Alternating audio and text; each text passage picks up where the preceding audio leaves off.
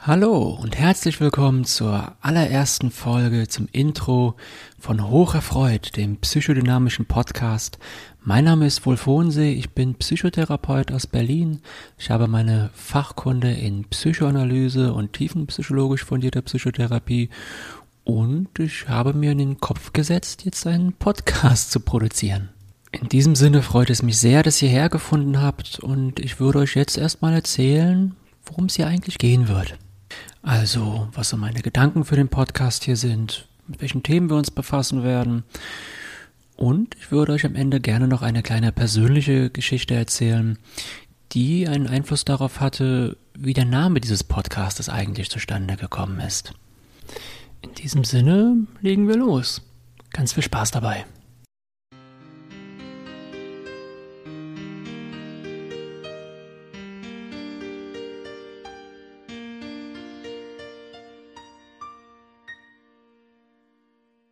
Zunächst aber noch ein kleiner Disclaimer vorweg. Dieser Podcast hat nicht den Anspruch, in irgendeiner Form eine Psychotherapie zu ersetzen. Das kann er nicht, das soll er nicht. Und ich glaube ja, wir sollten ganz generell sehr vorsichtig damit sein, wenn uns das außerhalb eines wirklich professionellen Rahmens jemand verspricht.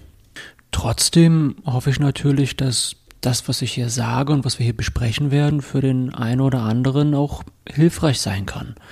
Okay, wie kam es denn nun aber, dass ich mich für diesen Podcast hier entschieden habe? Naja, dafür gibt es zwei Gründe. Zum einen fand ich seit meiner Ausbildung schon die Auseinandersetzung mit psychoanalytischen Themen und Sichtweisen unglaublich spannend. Also ich weiß noch, wie ich damals im Studium und bei uns im Institut da gesessen habe in den Seminaren und ganz gespannt gelauscht habe, wenn unsere Vortragenden uns etwas zu den psychoanalytischen Sichtweisen und Theorien erzählt haben, mit denen sich nicht nur Störungsbilder, also psychische Erkrankungen verstehen lassen, sondern eben auch so Dinge wie Paarbeziehungen oder generell Beziehungen zwischen Menschen oder auch zwischen Gruppen oder auch bis hin zu ganzen gesellschaftlichen Phänomenen. Ne? Also die Psychoanalyse ist ja viel mehr als nur eine Therapieform. Also Psychoanalyse beschäftigt sich ja mit verschiedenen sozialen Strömungen, beschäftigt sich mit, mit, mit Filmen, beschäftigt sich mit Musik, beschäftigt sich, wie gesagt, mit gesellschaftlichen Strukturen und Veränderungen. Und das fand ich damals schon wahnsinnig spannend, weil es mir so ein Gefühl gegeben hat davon, das Leben zu verstehen, auf so eine ganz, ganz besondere Weise. Irgendwie so, so hinter den Vorhang zu schauen, hinter das, was uns, was, hinter das, was wir als, als quasi schützende Fassade vor uns tragen, die, die wir auch brauchen, wie wir später noch hören werden in anderen Folgen, ähm, wie die Psychoanalyse eben wirklich den Blick dahinter möglich macht und dadurch ein Verständnis und ein Kontakt entsteht zu dem, was uns alle bewegt, so zu den dahinterliegenden Gefühlen und Erfahrungen und dem, was einen Einfluss auf unser alltägliches Leben hat, ohne dass wir es merken. Und damit einherging so dieses, dieses Menschenbild von, von uns als sehr tiefgründigen Wesen mit all dem, was, was uns ausmacht und beschäftigt. Es gibt ganz spannend dazu ähm, und auch ganz berühmt dazu ähm, von, von Sigmund Freud, da gibt's dieses Bild, ähm, das ist so eine Zeichnung von, von, von so einem Eisberg oder so einem Eisklotz, der auf dem Wasser schwimmt und das, was aus dem Wasser herausragt, also das, was über der Oberfläche ist und was man sieht, ist nur so ein ganz kleiner Teil. Und was, was aber unter dem Wasser ist, also unter der Wasseroberfläche, ist ein riesiger Teil. Und diesen riesigen Teil, diesen Großteil, der diesen ganzen Körper ausmacht, den sieht man nicht, weil der unter der Oberfläche ist. Und ähm, die Psychoanalyse war damals für mich schon die Möglichkeit oder hat mir das Gefühl gegeben, dass das die Möglichkeit ist, diesen riesigen Teil zu sehen. Also das zu sehen, was wir normalerweise im Alltag von uns Menschen nicht sehen und nicht zeigen. Und daran zu kommen, da, das, damit auch arbeiten zu können, das war für mich immer ein Gefühl von einem Arbeiten ganz, ganz nah am Leben. Also am Arbeiten mit dem, was das Leben wirklich ausmacht, was, was unsere Vitalität ausmacht und eben das, worum es wirklich geht im Leben. Unmaskiert, unbeschönt und das zeigt sich auch in der Psychotherapie selber, also wirklich auch in der Arbeit dann als Psychotherapeut, ähm, wo es ja auch ganz viel darum geht, Menschen zu begleiten auf einem Weg der Entwicklung, auf einem Weg, wo viele Gefühle frei werden, wo unglaublich viel passieren kann. Und ich erlebe bis heute eine große Dankbarkeit dafür, das begleiten zu dürfen. Also meine Erfahrung ist immer wieder die, dass ich als Psychotherapeut und auch Psychoanalytiker Teil von einer Entwicklung bin, die normalerweise nicht geteilt wird. Oder nicht mit vielen Leuten geteilt wird. Dass ich dabei sein darf, das zu sehen, was unter der Oberfläche ist und das zu sehen, wie es sich entwickelt und an dieser Entwicklung teilhaben darf und dadurch wirklich auch am Leben teilhaben darf und eben auch am Leben der anderen Menschen teilhaben darf, ne? zum Beispiel der Patientinnen, die zu mir in Behandlung kommen. Und das ist eine unglaublich faszinierende und unglaublich schöne Arbeit, für die ich nach wie vor sehr, sehr viel Faszination habe. Ebenso wie auch für die ganze psychoanalytische Sichtweise oder beziehungsweise die psychoanalytischen Sichtweisen. Und genau diese Leidenschaft würde ich gerne im Rahmen des Podcastes mit euch teilen. Und der zweite Grund hierfür ist schnell gesagt. Ähm, das kam als Inspiration aus meiner Arbeit heraus, dass ich ja immer wieder auch Menschen dabei begleite, wie sie kreative Lösungen für alle möglichen Situationen entwickeln. Und ich dadurch eine Inspiration gefunden habe, mich nochmal zu fragen, was kann ich eigentlich Kreatives aus meiner eigenen Arbeit machen? Was kann ich noch so tun mit dem, was ich gelernt habe? Und dann kam relativ schnell die Idee, ich könnte ja einen Podcast machen und dadurch eben auch Teil der, ich nenne es jetzt mal, des psychoanalytischen Austausches sein, Teil der Diskussion sein, eben auch einer von den Leuten sein, die darüber reden und da auch einen, einen Gesprächsraum dafür eröffnen. In diesem Sinne würde es mich auch freuen, wenn das ja ein kommunikativer und interaktiver Raum wird.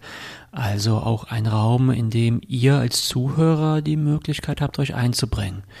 Dafür wird es eine E-Mail-Adresse geben. Es wird, denke ich, auch noch Social-Media-Kontakte geben. Und es wird eine Website geben. Das ist zwar alles bisher noch Zukunftsmusik, aber ich denke, ähm, bis diese Aufnahme dann wirklich auch hochgeladen ist, wird einiges davon schon realisiert sein und auch in der Beschreibung dieser Folge dann verlinkt sein. Okay, aber was könnt ihr nun eigentlich thematisch hier erwarten? Es sei zunächst einmal gesagt, dass sich ja jede Psychotherapie voneinander unterscheidet. Jeder Verlauf ist anders, die einzelnen Therapeutinnen unterscheiden sich voneinander, weil die auch verschiedene Haltungen mitbringen. Und deshalb ist auch meine Hoffnung für diesen Podcast, dass ich eben auch meine ganz eigene psychotherapeutische Sichtweise mit einbringen kann, die nicht nur eine psychoanalytische ist. Wobei wir nebenbei bemerkt, nochmal beim Thema zu bleiben kurz, das ja auch aus der Psychoanalyse kennen, dass es verschiedene Therapieschulen gibt, verschiedene Sichtweisen gibt, die sich je nachdem, was der oder die Gründer oder Gründerin biografisch erlebt hat, eben auch durch eine ganz eigene Haltung ausdrücken. Und manchmal ergänzen sich diese Sichtweisen und manchmal stehen die auch im Konflikt miteinander. Und da kommen wir nämlich auch schon zu der Geschichte, die ich euch erzählen wollte. Vielleicht ist euch ja schon aufgefallen, dass ich jetzt zwar viel zur Psychoanalyse und meinem, meiner Faszination zur Psychoanalyse gesagt habe, aber der Titel des Podcasts ja nicht ist der psychoanalytische Podcast, sondern der psychodynamische Podcast. Und das hat folgenden Grund. Ich habe meine Ausbildung an einem Institut gemacht, wo sowohl tiefenpsychologisch fundierte Psychotherapie als auch Psychoanalyse unterrichtet wurde. Wir werden in einer anderen Folge nochmal hören, was der Unterschied zwischen diesen beiden Therapieformen ist und worum es da eigentlich jeweils geht. Und wir werden schon in der nächsten Folge hören, was Psychodynamik eigentlich meint und was das mit dem Unbewussten zu tun hat. Für den Moment bleiben wir allerdings erstmal noch in den ersten Jahren meiner Ausbildung, wo wir als Ausbildungskandidaten, wie eben ja schon gesagt, in den Seminarräumen saßen und ganz gespannt zugehört haben, wie unsere Dozenten psychoanalytische Behandlungskonzepte vorstellten. Und irgendwann aber, und das war wirklich so ein ganz trauriger Running Gag, der sich irgendwann eingestellt hat in der Ausbildung, die Frage am Ende des Seminars immer kam, okay, das haben wir jetzt verstanden, aber wie ist denn das, was wir gerade gehört haben, auf die Tiefenpsychologie anzuwenden? Ne, es wurde ja immer nur die psychoanalytische Perspektive vorgestellt. Und die Antwort war dann wirklich immer, naja, so ähnlich. Und das war für die Kolleginnen bei uns, die nur die tiefenpsychologische Ausbildung gemacht haben, also nicht auch noch die analytische, ich habe ja zum Beispiel beide gemacht, war das unglaublich frustrierend zu hören. Also es gab damals bei uns in der Ausbildung einen sehr, sehr stiefmütterlichen Umgang mit der Tiefenpsychologie. Das war immer so ein bisschen wie so eine abgespeckte Version der Psychoanalyse, was es ja eigentlich überhaupt nicht ist. Wie gesagt, wir werden das in einer der nächsten Folgen nochmal erläutern. Und das Ganze ging aber noch viel weiter. Also nicht nur gab es diese, diese Kluft zwischen Psychoanalyse und tiefenpsychologisch fundierter Psychotherapie. Und nicht nur gab es, was wir ja auch schon kurz eben angesprochen haben, immer auch schon große Distanzen und, und, und Konflikte zwischen den einzelnen psychoanalytischen Schulen, sondern es gab damals auch ähm, eine große Kluft zwischen zum Beispiel Psychoanalyse und Verhaltenstherapie oder generell Psychoanalyse und anderen Therapieschulen. Also ich weiß noch, wie Verhaltenstherapie immer so belächelt wurde von den Analytikern als, naja, das ist ja keine echte Therapie, so, ne? Man arbeitet dann irgendwie so Manuale ab und mehr ist es nicht. Und es gab ja damals, ich erinnere mich noch, das war auch so die Zeit, als ich meine Ausbildung gerade begonnen hatte, großen Diskurs darüber, nachdem auch Verhaltenstherapie wirklich groß wurde und aufkam, über die Frage, ist Psychoanalyse eigentlich wissenschaftlich? Und ich denke, allein dieses Thema ist auch nochmal sehr, sehr spannend anzuschauen. Ne? Also was ist so, was sind eigentlich so die Konflikte zwischen den einzelnen Psychotherapieschulen? Aber der Punkt, um den es mir jetzt geht, ist, dass ich irgendwann das Gefühl oder diese Ahnung hatte, kommt diese oder kam diese, das ist ja heutzutage zum Glück auch inzwischen anders, aber ähm, kam diese damalige abwertende Haltung der Verhaltenstherapie gegenüber der Psychoanalyse, kam das nicht vielleicht auch daher, dass die Psychoanalyse, die ja vorher da war, selber eine ganz abwehrende Haltung gegenüber der Verhaltenstherapie und eben auch der Tiefenpsychologie hatte und ja, wie gesagt, auch innerhalb der Psychoanalyse selber viel Konflikt zwischen den einzelnen Schulen bestand. Und das Resultat dieser Konflikte, also das war zumindest meine ganz, ganz persönliche Erfahrung, war eigentlich, dass ein Feindbild entstanden ist von dem, was anders war und dass eine große Angst davor entstanden ist. Also ich weiß noch, wie ich aus der Ausbildung rauskam und es war damals schon so, dass es ähm, circa also ich glaube, noch so fünf Prozent aller Psychotherapien waren, waren psychoanalytisch, die es gab. Und dann irgendwie nochmal fünf bis zehn Prozent waren, waren tiefenpsychologisch fundiert, so. Und das ist ja heute gar nicht so viel anders. Und ähm, da hatte ich damals schon eine große Angst, habe ich da irgendwie was Falsches gelernt, gar nicht inhaltlich, aber ähm, von dem, was gefragt ist. Und ich habe sehr schnell gemerkt, dass ich aus der Ausbildung wirklich wie mit einer Angst herausgekommen bin vor den anderen Therapieschulen. Und ich glaube auch, dass sich das auch nochmal vor einigen Jahren gezeigt hat, als es um die Zulassung der systemischen Psychotherapie ging. Aber das führt vielleicht ein bisschen zu weit jetzt. Der Punkt ist der, dass meine Erfahrung allerdings auch war, dass ein hilfreicher Umgang mit der Angst darin besteht, wenn ich mich damit auseinandersetze, was ist eigentlich diese in Anführungszeichen Gegenseite, was ist eigentlich das, wovor da so eine Angst geschürt wurde. Und glücklicherweise kann ich für mich sagen, dass ich inzwischen sehr integrativ arbeite. Also ich benutze nicht nur analytische Verfahren und Techniken, sondern ich benutze auch viel aus zum Beispiel der eben angesprochenen systemischen Therapie. Ich mache sehr viel Ego-State-Arbeit, auch dazu werden wir nochmal in einer anderen Folge etwas hören. Ich benutze auch verhaltenstherapeutische Interventionen, wenn es passend ist. Und ähm, es gibt so viel Therapieansätze heutzutage, die glücklicherweise sehr integrativ sind, was all das angeht. Es gibt zum Beispiel die DBT, das ist die dialektisch-behaviorale Therapie. Das ist ein Therapieansatz für Persönlichkeitsstörungen und vor allem für Borderline-Thematiken, der analytische oder psychodynamische Konzepte beinhaltet, der auch verhaltenstherapeutische Konzepte beinhaltet, der sogar meditative Aspekte im Sinne von Achtsamkeit beinhaltet. Und heutzutage wissen wir auch, sowohl aus der klinischen Erfahrung, aber auch aus der Forschung, dass sich diese Ansätze zum einen sehr gut verbinden lassen und dass das, was in der Psychotherapie wirkt, sowieso gar nicht so sehr abhängig ist von der Therapieschule, sondern eher von der Beziehung, die in der Therapie entsteht. Und auch dazu werden wir nochmal eine Folge hören. Und so, aufgrund dieser Erfahrung, kam für mich eben die Entscheidung zustande, diesen Podcast nicht als psychoanalytischen Podcast zu betiteln, sondern eben als psychodynamischen Podcast. Also Psychodynamik umfasst nicht nur das Analytische, aber umfasst auch das, was in der tiefen Psychologie passiert. Somit ist der Titel dieses Podcasts wirklich ein ganz persönlicher Versuch von mir, einen Umgang, einen ganz bewussten Umgang zu finden mit dem, was ich damals in der Ausbildung erlebt habe und einen ganz bewussten Raum auch zu schaffen, der offen ist, nicht nur für das Analytische, aber eben auch für alles andere Psychotherapeutische. Trotzdem natürlich eben mit Fokus auf den eher psychodynamisch orientierten Verfahren, weil das ist eben das, wo ich dann doch auch herkomme und was ich gelernt habe und wie ich mich eben auch verstehe, also wirklich auch als Psychodynamiker.